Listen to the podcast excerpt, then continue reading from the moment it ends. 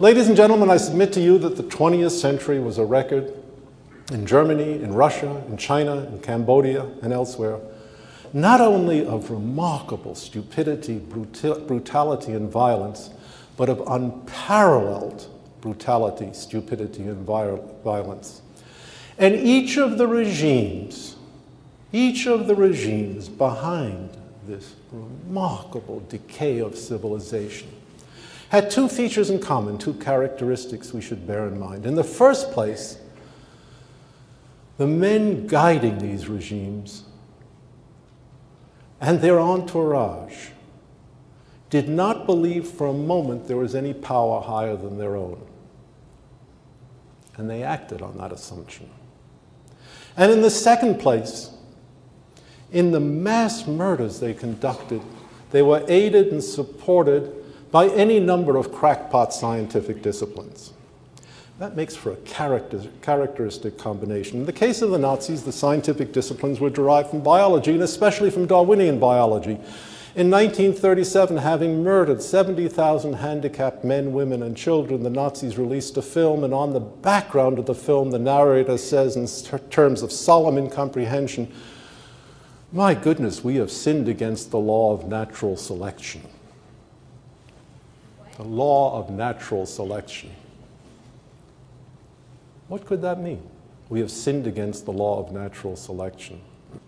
The communists, of course, had an equally crackpot theory that they derived from Marxian economics, the two crackpotteries joining in one deeply repugnant stream. As all of you know, atheism today is not simply the private doctrine of a handful of individuals, it's become a social movement. And as a social movement, it has been advanced chiefly by the scientific community, certainly in the United States, but to a large extent in Europe too. Uh, some of this is adventitious. A few popular writers, such as Richard Dawkins, discovered that by writing books indicating that science has shown that God does not exist, well, they could make a fortune. I'm very sorry I wasn't there to join them. I didn't think of it at the time. I'm quite sure that someone now is writing a book, How Margarine Science Shows That God Does Not Exist. But the inevitable consequences of this degree of atheism within the scientific community has involved a deformation of scientific thought, quite striking in its character and its extent. After all, the sciences, if we restrict our attention to the serious sciences, and those may be found in mathematics or in mathematical physics in no other place, then we must recognize that the serious sciences have nothing to say about the existence of God, either in their premises or in their conclusion. What a remarkable fact. People are writing books how physics shows that God does not exist, but physics has nothing to say about the existence of God. The aching questions that trouble the human imagination, about which the sciences, when seriously considered, are resolutely silent, these remain just where they were. And the religious tradition, especially the Judeo Christian religious tradition, has offered a coherent body of belief and doctrine by which they can be explained. Do we understand why the universe arose 14 million? No, we don't. Do we understand why it's there at all? No, we have no idea. Do we understand how life emerged on Earth? Not a prayer right now. Do we understand the complexity of life? We can't even begin to describe a living creature in anything resembling precise terms. Recent article in Science Digest, cell division requires 4,000 coordinated proteins acting together. What a remarkable statement. What a wealth of information we possess about biology. What an abundant lack of understanding we have about living systems. Do we understand why the laws of nature are true? No, we have no idea. Do we understand the miracle of analytic continuation in physics when certain kinds of functions can be pushed forward into the future contrary to all experience? Do we understand why the universe remains stable from moment to moment? The medievals pondered this question, ladies and gentlemen, and they came to the conclusion, and I quote a medieval theology, theo, theologian, that God is everywhere conserving the world. What a remarkable declaration. Can we do without it? Can we do without it? Do we have an explanation for the continuity and stability of the universe? There is one paper that I know in the literature by Freeman Dyson that addresses the stability of matter. But beyond that, everything is enigmatic. How can we propose seriously and solemnly to rule out of court in advance a hypothesis that not only answers to the human heart in many respects, but that answers to genuine intellectual needs in other respects? When one sees the American scientific community like a herd of wildebeests trotting across a fruited plain, it's very reasonable to ask are they going someplace or are they fleeing from someplace? And I think the overwhelmingly obvious answer is they are fleeing. They are fleeing from an idea that they reject for a variety of reasons. Not only is the inquiry about atheism not necessary in terms of the history of social thought, it's not necessary in terms of the outlines of scientific thought, but there is a last question to be addressed, perhaps the most important for you and me. The cosmologist Joel Primack asked an interesting question. He asked, What compels the electron to follow the laws of nature? Good question. I don't know. But Heinrich Himmler, who had presided over the destruction of churches and synagogues throughout Europe and was the mastermind behind the extermination of the Jewish people, asked a very similar question in 1944 when confronted with the onerous treaty obligations the German state had adopted with respect to its own satraps, he asked insouciantly, but pregnantly, after all, what compels us to keep our promises? Moral relativism is very often derided as an unhappy consequence of atheism. I don't think moral relativism is a particularly deep issue, but I do think the issue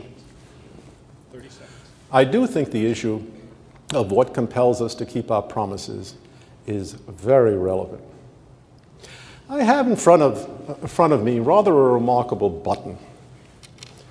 If you should press it, if you should press it, yours would be untold riches and whatever else you desire. The only consequence to pressing it beyond your happiness is the death of an anonymous Chinese peasant who among us would you trust with this button?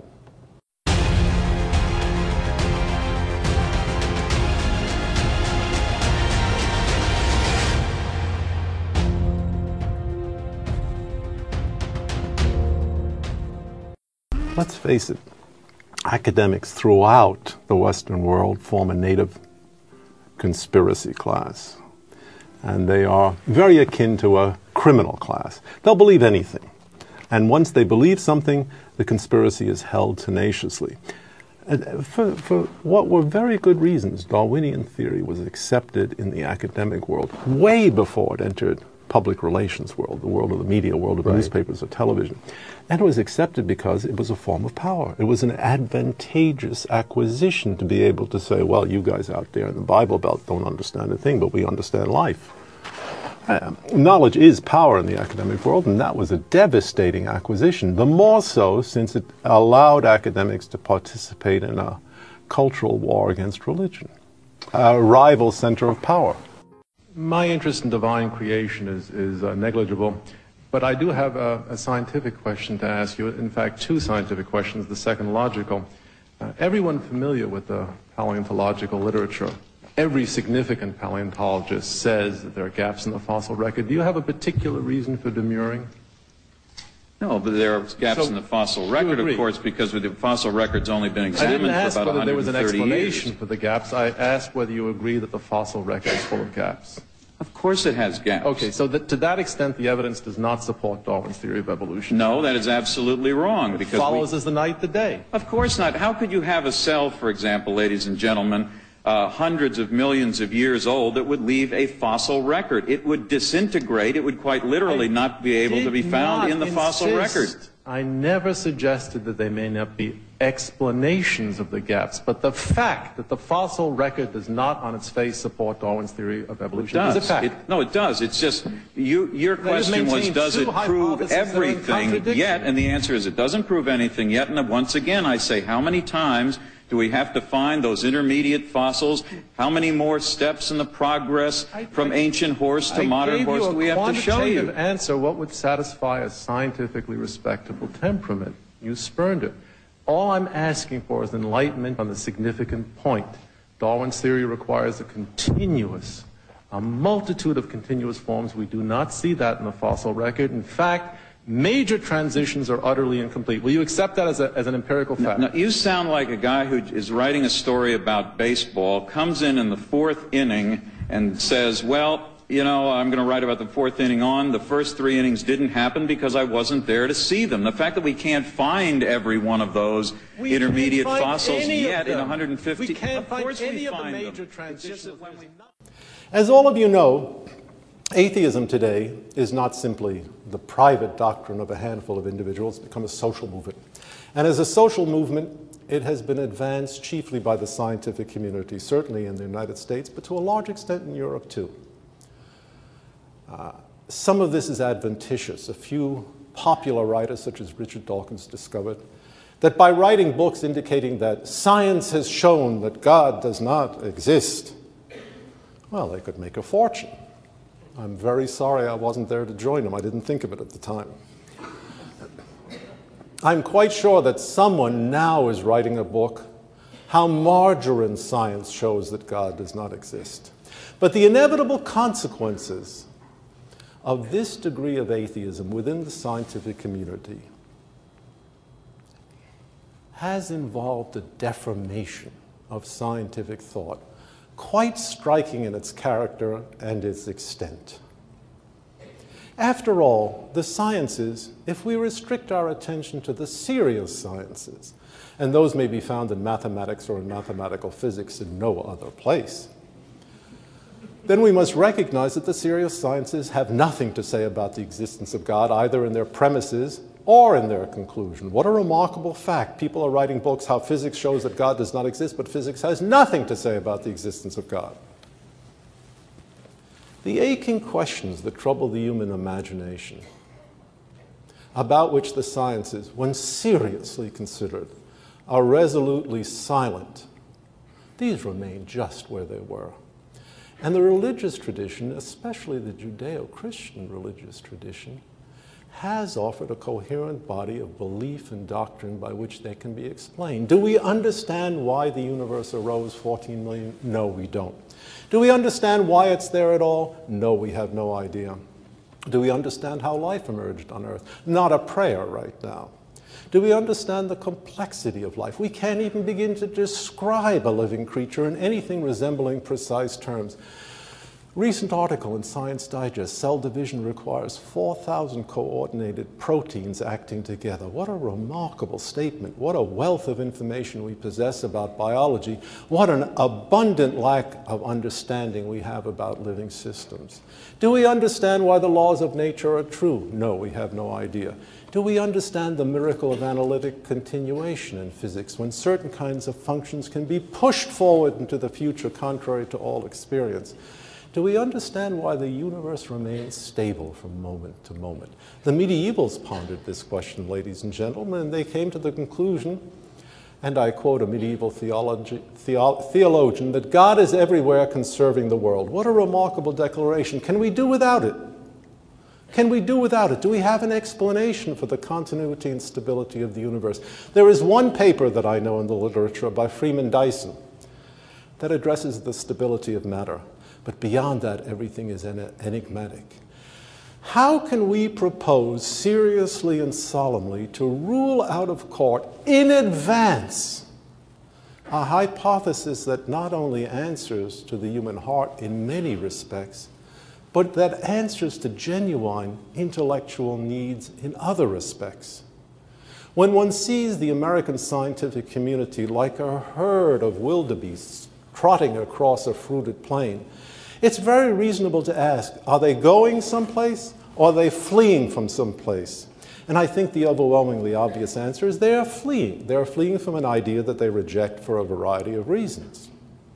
We're dealing with a collection of anecdotes, a, a certain point of view, a series of hunches.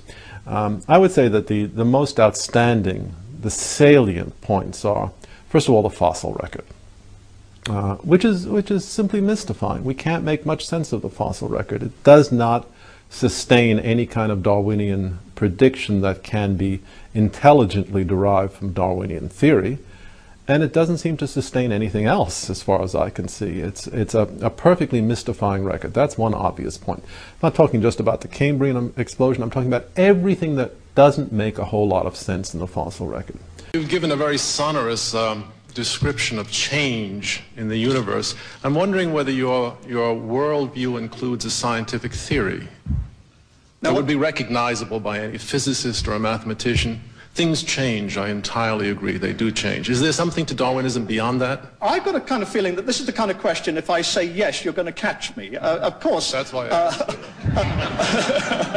And if I say no, uh, you're going to catch me too. That's uh, right. Um, of course, I, I, I, uh, my worldview accepts scientific theories. My worldview accepts uh, theories of physics. But where is the scientific geology, theory of biology that you're right. proposing to endorse? Yes, where I, is the I think that Darwinism Darwinism is a scientific theory. Uh, of course, I think and it the has Mississippi been is a river, but where is the theory beyond having named it?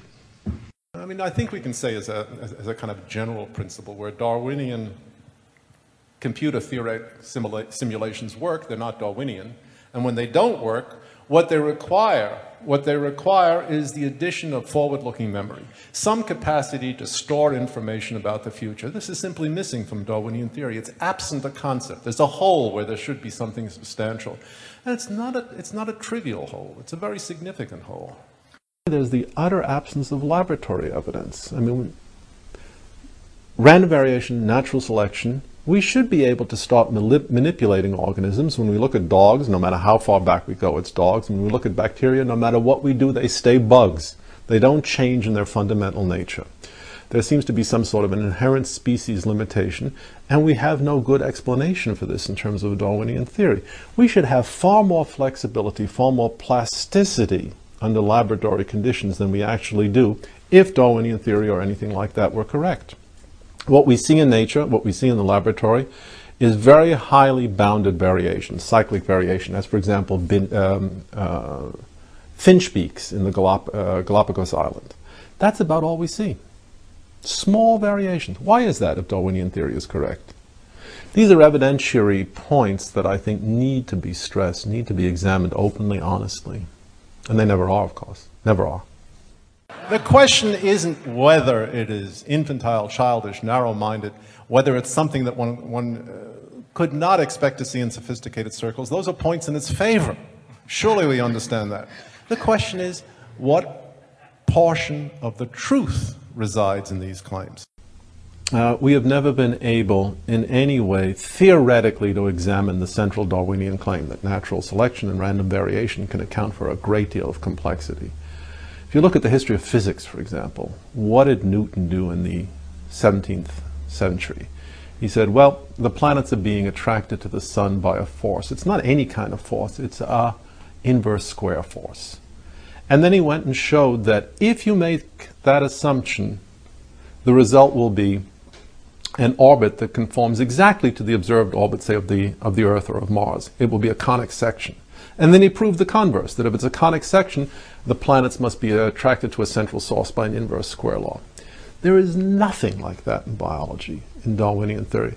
A kind of a, a canonical demonstration that this mechanism, random variation, natural selection, is adequate to the generation of this level of complexity.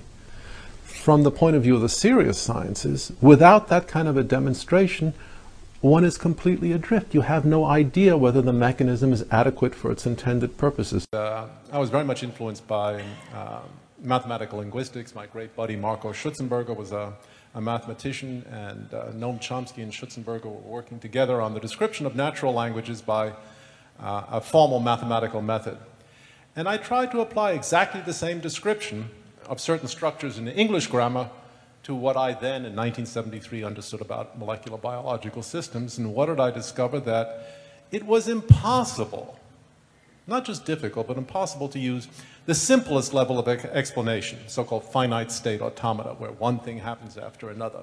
Typical Darwinian progression, small incremental continuous improvements in the structure of an organism. As soon as you tried to specify that very rigorously, you discovered, well, it doesn't work. It doesn't look good. It doesn't make sense. What you need is at least, and this was 1973, all this is, is uh, far in the past now, and I'm sure the methods have been um, improved, but I think the conclusion is sound. You need at least what's called a push-down storage automata. You need some forward-looking memory. Let me give you a simple example. You take the English sentence. The old man came. And you can say that sentence is made by first fishing the word the from a vat. And that word determines the next one. It can be old, sprightly, courteous, ancient, whatever. But it determines the next word. And then the, the third word, man, is determined by the second word, and the verb at the end is determined by the third word. Very simple system. It's a very Darwinian system. You can imagine Darwinian evolution producing the sentence, the old man came. Turns out English doesn't work that way, and no other natural language does either. For example, the old man who had snorted um, the roses in the hall came. Now listen to the balance of that sentence. The old man, comma, who had snorted the roses in the hall, comma, came. There is no immediate dependence. When you get to the verb, you have to go all the way back to the beginning of the sentence and keep that in memory before you'll understand what the sentence says.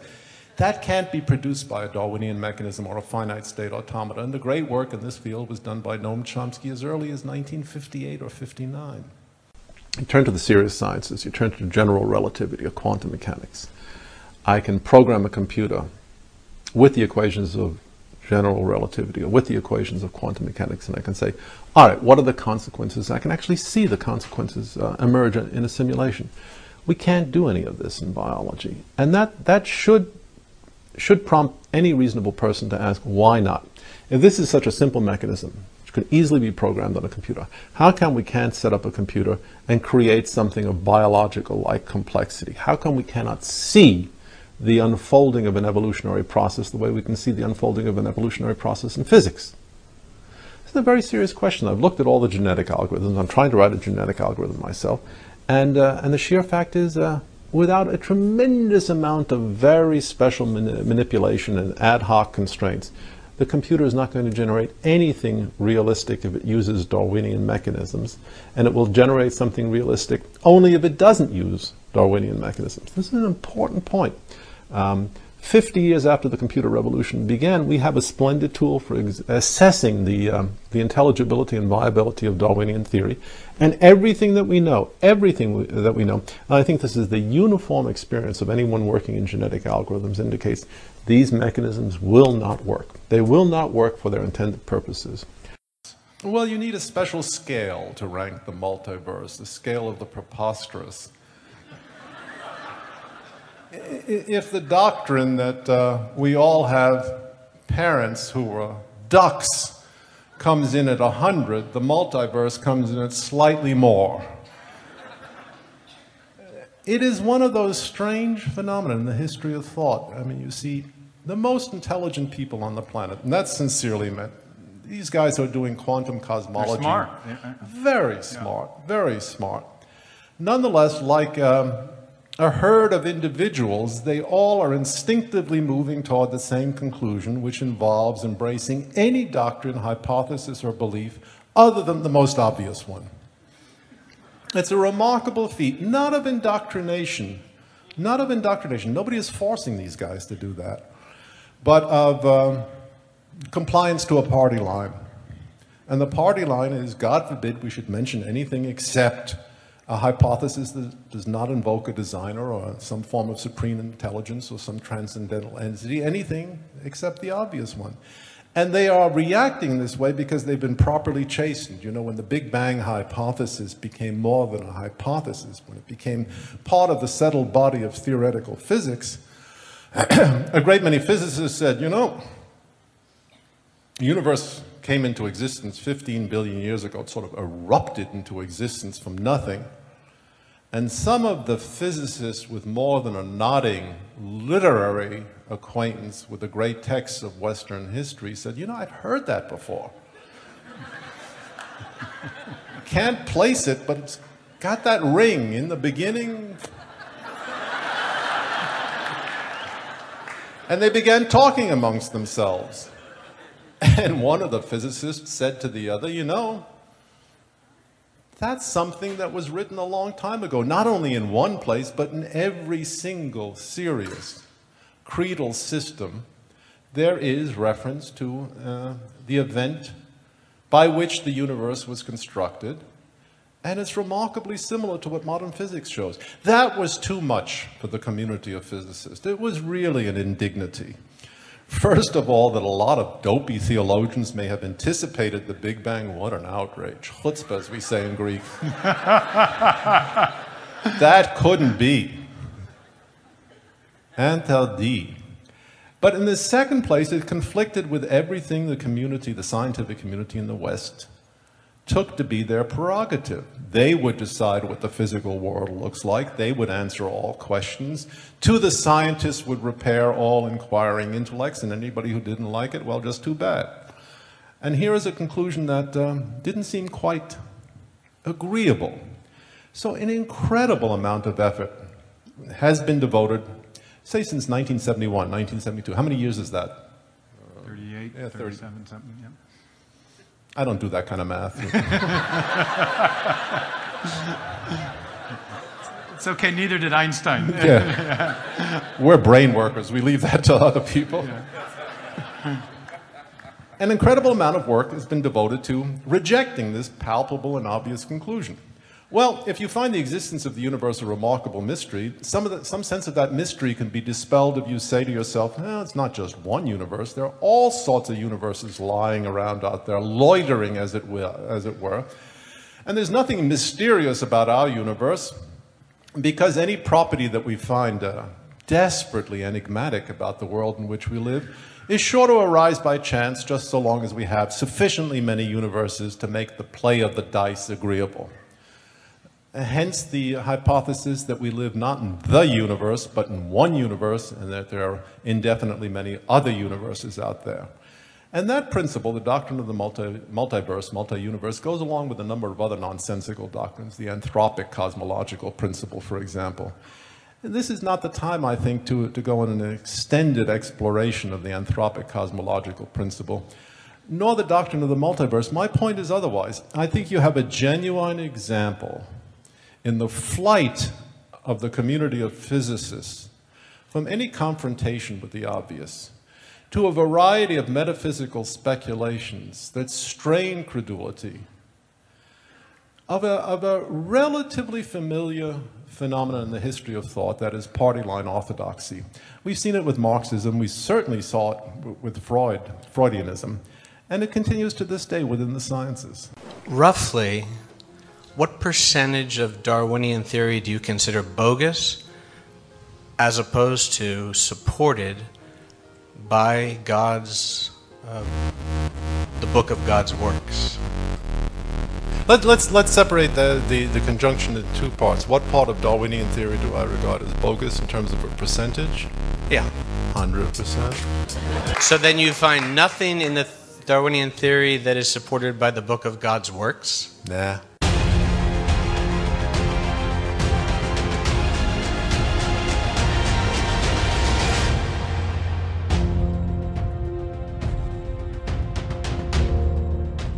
We all know we should give to charity, but how many of us really do? And who is it that tends to give? Fox News contributor Jeff Birnbaum talked with Arthur Brooks, director of the Nonprofit Studies program at Syracuse University and author of a book on the subject of giving. Arthur Brooks, thanks so much for being here. Thanks for having me. Your book, Who Really Cares, is about the charity divide and who gives and who really doesn't give. Are we uh, giving people? Is America very charitable? As a, as a country, we're unbelievably generous. Is, there's, there's no comparison between Americans and people from any other countries. If you look at the, just the evidence on charitable giving, the data, you find that Americans give more dollars than people from any other country. Americans give seven times more dollars per year than the average German, 14 times more than the average Italians, and that's not because of income and it's not because of taxes. It's a true cultural difference. Right, a quarter trillion dollars a year of charity uh, by Americans. That's right. Now, that's actually more more than the whole national income of Sweden or Denmark or Norway. That's how much we give. Now, uh, your book is, a, is telling us who gives and who doesn't. One of the very interesting conclusions is that people who go to worship once a week are the most generous people. Is that is there a connection between charity and religion? Oh yeah. I mean, as, as, a matter of fact, if I can ask you one question that will predict better than any other whether or not you're giving to charity and volunteering your time, it's going to be about your religious participation. If you attend a house of worship on any kind of regular basis, you're about 25 percentage points more likely to be giving than if you don't get than if you don't go to church. And you'd imagine that people have the most money will give the most in charity, but you say it's not so? No, it's not. Well, I mean, America's wealthy people are truly generous, and, and compared to the wealthy people from other countries, there's no comparison once again. So we have nothing to be ashamed of from our wealthy communities. But when you look at the percentage of the income that people give away, it's the working poor, the, the truly generous Americans. They give far and away the most in our society. We can all learn a charity lesson from America's working poor. Wait, wait, let me understand this. I mean, people who make less money give more as a percentage of their income than people who make a lot more money? Exactly right. That's a surprising truth, actually. It's one of the things that we find is that the working poor give the most, the rich give the second most, and the middle class give the least in America today. Um, you point out that there are some 85 million American families that do give to, uh, to charities, to non-profit organizations, and some 30 million don't give anything at all. That's right. Could you break that down for us a little bit? Who gives and who doesn't? Is well, there a political component? There is a political component. It's primarily a religious component and a component that, that has to do with people and how they view the, the, what the government is supposed to be paying for. So, for example, if we find that somebody believes that the government should be doing more to equalize incomes in our society, the chances are they're going to give a lot less than somebody who disagrees with that statement. And that has a lot to do with politics these days. Religion has a lot to do with politics as well. So we find, for example, that on average conservative families give more dollars to charity than liberal families, in spite of, according to some data, making slightly less income. But it has more to do with religion and attitudes about government than anything else. At least uh, the self-image of uh, people who are liberal, politically speaking, is that they are the compassionate ones. Are you saying that it's actually compassionate conservatives who, at least when you look at their charitable giving, are the people who are more generous? Well, they they give more to charity. Who's more compassionate? Well, there are lots of ways to be compassionate, but one of the things that we find is people who take the decision into their own hands to give are disproportionately conservative in America today, and that does in fact go against the stereotype that those who care the most for the needy are the people on the left. We saw campaign signs in my town that said Bush must go. Mm -hmm. Human need, not corporate greed. That was the most common campaign sign before the 2004 election, which in a nutshell said the right's greedy and venal, the left is really compassionate, but the data on charitable giving tell the opposite story. That's, that's uh, fascinating. Um, you're not saying, I just want to be sure, that Democrats are sort of heartless people and Republicans are much more uh, uh, giving sorts of people. Oh, my goodness, no. One no. of the things that we find is that religious liberals are every bit as generous as religious conservatives. There are just fewer of them. Um, what about billionaires? Are billionaires uh, somehow less charitable than, uh, than the, the, working poor? Well, it depends on how you measure it. Mm -hmm. If you mm-hmm. take billionaires and you look at the percentage of their income that they give away, they in fact are less charitable than America's working poor. When you look in total dollars, of course, they're paying for most of the services that we that we enjoy in the nonprofit economy. So it all depends on how you measure it. Are the people who donate a disproportionate amount of, of their money, do they tend to be better people as well? Well, it depends on, uh, once again, on what, what, you think a good person is really all about. But the interesting thing is that people who donate formally their time and the money are the same people who are engaging in the smallest ethical acts and compassionate acts towards others. So, for example, people who give, about 7 in 10 will give back change they mistakenly get from a cashier. If people who don't give to charity, only 3 in 10 give the money back. So you decide who's the better person. A wonderful, a wonderful message for this holiday season. Arthur Brooks, author of Who Really Cares. Thanks for being here. Thanks for having me.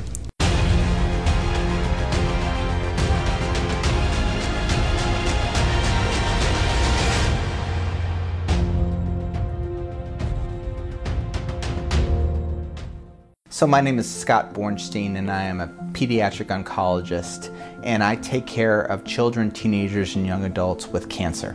I could not do my job without the volunteers who donate their blood and their platelets for our patients. The reasons why platelets are so important for cancer patients is that a lot of the treatments we use to treat cancer can have side effects. And one of the side effects is, is it affects your body's ability to make normal blood cells. And so after you get certain types of chemotherapy, your body can't make platelets and so your platelet count falls and it makes you more likely to bleed. And so one of the ways that we help and support our patients that get intensive chemotherapy is we have to give them platelet transfusions. I just want to thank everybody who donates their blood to help our patients. We could not uh, treat our patients without you and you have my heartfelt gratitude.